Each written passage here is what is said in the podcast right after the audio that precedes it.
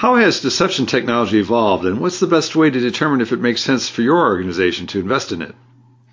Hi, this is Howard Anderson, news editor at Information Security Media Group, and today I'm talking about deception technologies with Anton Chuvakin, a research vice president at Gartner. Thanks so much for joining us today, Anton. Thank you. Now, you co wrote a while back a report for Gartner that said deception technology is a viable option to improve threat detection and response capabilities. So, what makes it viable, and how has the technology improved in the past year or two? For example, does it generally leverage artificial intelligence now?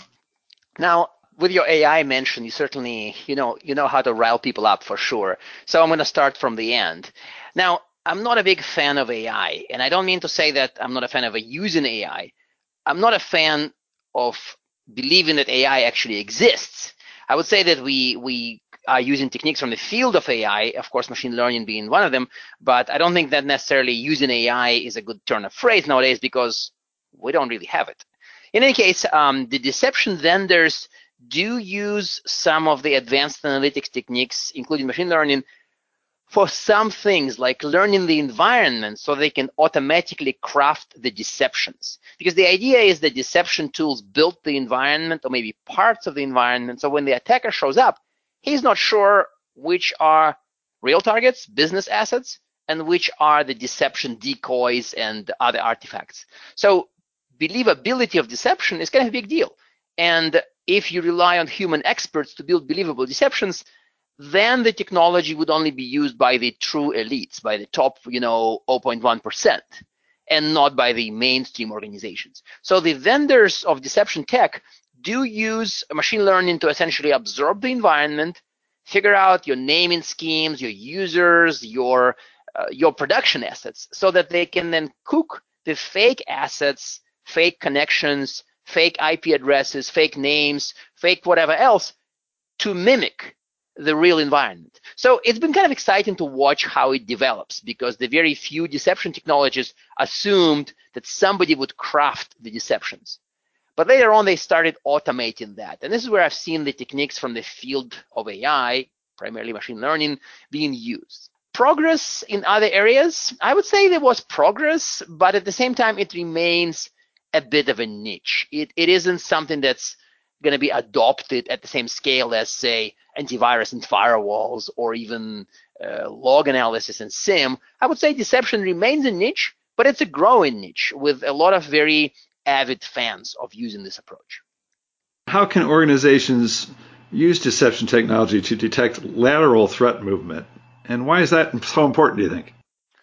I would say that the use case we observed in, in when we were asking clients and, and, and, and other reference reference organizations on their use of deception tools, detecting what the attacker does inside the environment did came up uh, quite a bit. I would say that lateral is one example of of something that obviously came up very often.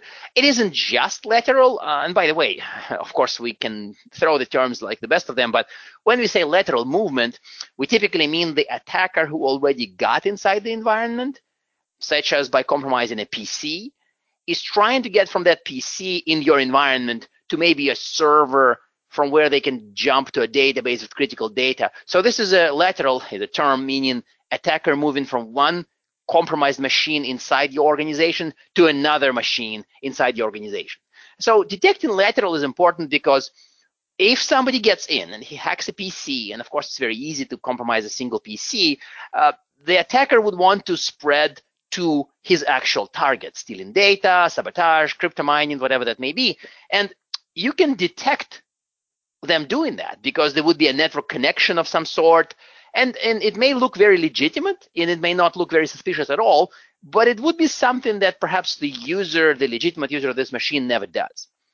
Now the reason deception shines for detecting lateral is that the attacker who just showed up and just broke into your environment he's kind of new there of course well he just broke in and he doesn't know how things are around him. So he may be attempting to find the juicy targets or perhaps find the next hop and this is where the attacker, well, I would say the attacker is more vulnerable to the deception because if he sees that many machines often connect to system X, he would say, hey, I should probably go explore X. But what if the connectivity records are fake and they're injected there by a deception tool? You can actually give this attacker a bunch of hints that he should, hey, you should go explore these machines. And he goes there, and of course, he's detected because nobody legitimate should follow the trail. The trail was planted for the attacker. So this is why the deception is kind of an effective and fairly fairly reliable way to detect lateral. Because think about the alternatives. The alternatives would be to do some kind of anomaly detection on all the connections from all the users, legitimate and otherwise, and say, hey, this looks a little bit different. Perhaps that's an attacker. And then it would be very noisy signal. For deception, if you spread those little breadcrumbs, as the vendors say, and somebody picks on them and then follows the lead to a machine, typically to a decoy, that's an attacker. So deception gives us a very crisp signal with almost no noise, well, with low noise, let me be honest here, uh, for detecting lateral movement by an attacker, and that's where it shines. So can this technology play a role in the fight against ransomware?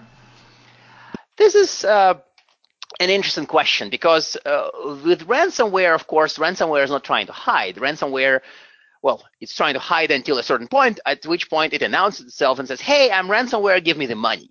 So I wouldn't call ransomware a stealthy threat, kind of by definition, right? It needs to ask for money. However, ransomware may be doing some things before it's ready to ask for money because, hey, it needs to be encrypting stuff. Admittedly, you also need to act very fast. Uh, many organizations got hit by ransomware encrypting not just a PC, but by reaching out from the PC, from compromised PC, to network shares and then essentially encrypting network shares. That's a nightmare scenario where ransomware that just hoses one PC. I mean, it's kind of sad, but you probably have good backups. Do you? Well, in any case, if you don't have backups, that's a different problem. So assume you have backups for PCs or perhaps they're replaceable. But if all your network shares are encrypted, you're in trouble. So deception tech has been used to catch ransomware when ransomware is trying to do something on the internal LAN, on the network. Essentially, it kind of moves laterally as well from a compromised machine to network shares and try to encrypt the data. If you can draw them that in, or maybe like trigger when they try to encrypt files on the decoy, on the deception system, you can signal. The downside to that is that you have to act really fast because you're not going to tell somebody, hey, ransomware was trying to encrypt something last night. Because, you know, if you had encryption activity last night, by now you probably would have a ransom demand. So deception has been used to inform the security people about ransomware and tell them, hey, you have ransomware, but they need to respond fast. And this type of automated response has been less common. So I would say deception is valuable in detecting ransomware, but it's kind of on you to act quickly. And some of the vendors have been using deception to essentially create juicy targets for the ransomware to encrypt. And they hope, now that's the word hope here, that the ransomware would touch the juicy prepared targets before it touches the production assets. Now, in this case, you can detect it before it causes real damage and hopefully stop it. But in regards of stopping, you're kind of on your own. Okay, so what key factors do organizations need to weigh when making the decision on whether to invest in deception technology? And uh, what are the keys to getting the most out of that investment? This is another one that's probably very hard to answer because uh, when we were doing the research, we tried to figure out whether customers have looked at alternatives to deception before they decided. And admittedly, some people did not. They they've heard deception is cool. They've heard that there's a new cutting thing to have. It's one of the top 10 technologies that we announced for some year, and they just bought it. So comparative analysis of deception against alternative approaches isn't something that many people have done. Some have, for sure, and we've spoken to those.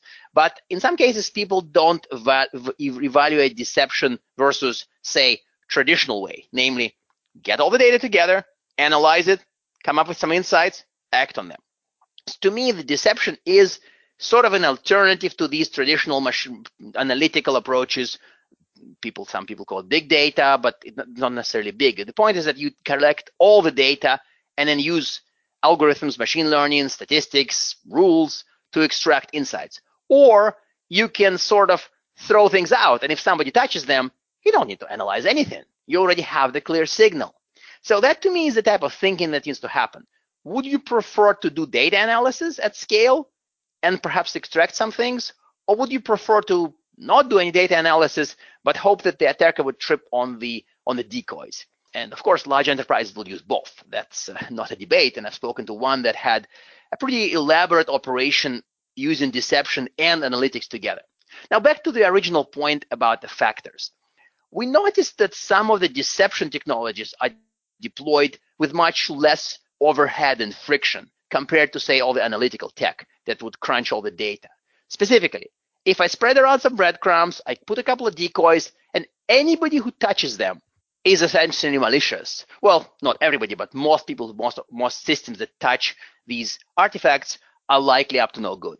So it's kind of crisper and cleaner signal that sometimes if you evaluate deception versus say analytics, you may end up choosing deception because it's less work for you. This has been um, shown up as a trend in our discussion. We called it informally using deception as a better IDS, better intrusion detection system with crisper signal. Beyond that, if you're really tr trying to deceive an attacker and kind of actively engage with an attacker, this is something for the for the literati. This is something for the advanced organization with a fair knowledge about threat intel and what sort of attackers you'd face. Because, hey, if you're planning to deceive somebody, would you at least care to know what they want, what their interests are, what their capabilities are? Uh, funny story as an aside. Uh, one of the one of the consultants told us that they did a penetration test, and when they penetrated the the client on, on under contract, they immediately saw deception decoys. At which point I said, "Hey, aren't those supposed to be stealthy? How come you, as a pen tester, immediately noticed that the customer deployed deception tech? Deception is supposed to be kind of deceiving. And um, the their their client said, actually, we only care to deceive people who don't care that they're being deceived. Essentially, the low end attacker. In this case, sure, any technology can work. But if you're trying to deceive a targeted attacker, it is certainly not for the masses. It's some it's it's for somebody who have a so solid threat intelligence operation and who really understands his threats down to the details. So I would say on the lower end, you can deploy deception tech as an easy low noise detection. But at the higher end, where you want to engage with an attacker, you have a long, long list of prerequisites that I wouldn't really list here because they involve having a SOC, having a threat intel team, having a solid incident response program, and many other large enterprise security capabilities. So, is there anything we can learn from organizations that have been early adopters of the technology? Um, lessons learned there? I would say I would split it towards by, by maturity, and I am kind of a big fan of looking at enterprise security operations maturity. Uh, we have to before we give advice to clients. So I would say if I look at more mainstream organizations with relatively low security operations maturity, I would say we see deception as being as useful as sort of easier detection. Easier, easier detection because of this good signal syndrome that I mentioned. It has crisp signal if an attacker touches something. It wouldn't be a full replacement for other detection tech because, well, the attacker may just not be deceived and then go directly to the production asset and hack it and essentially bypass the detection deception controls.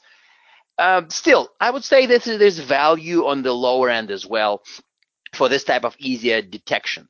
Now, on the higher end, we've noticed people experiment with plenty of deception approaches, uh, but most of them do rely on knowing your threats. Uh, and to me, the lesson learned is that if you're trying to deceive somebody who is a targeted threat actor who is out to get you in particular, you need to invest first in understanding, learning, and learning more about them, and then trying to deploy deception tech. Otherwise, it would be essentially a toy. The attacker would not be deceived.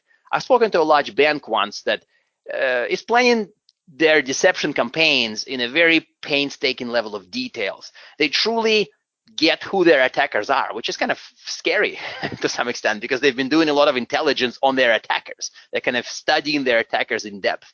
And of course, they're ready to deceive them. But this is something that perhaps only a Fortune 10 organization can do. It's something that is very top tier.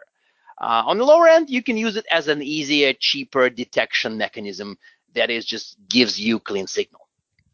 Okay, to wrap things up, uh, do CISOs and their teams need to develop any special skills to enable them to roll out such technology effectively? And um, how should CISOs determine whether to outsource the implementation? Is that ever appropriate? I would say the most, again, at the lower end, uh, there are no particular skills that are needed. In fact, as I said, they're, they're, they require fewer analysis skills uh, compared to other technologies. Uh, at the higher end, I would say the skills relate to threat intelligence and sort of threat assessment type skills. Before you can craft good deceptions, you have to understand who you're deceiving and how. Uh, sure, as I mentioned in the very beginning, then there's analytics, uh, machine learning that learns the environment, can help you craft good, good deception infrastructure. But think about this. If you're trying to deceive an attacker with a document, maybe some kind of a merger and acquisition or financial data, you have to create it yourself. A human has to create it, and that human has to create it. Uh, and the human who creates it needs to know the technology, the business, and the threats. It's a very rare skill set, the combination of somebody who understands security technology, threats, and the business. It's a pretty esoteric combination of talent. So at the higher end, you would need to nurture this. Otherwise, it would be a low value de- deception. In all honesty, back to outsourcing a little bit.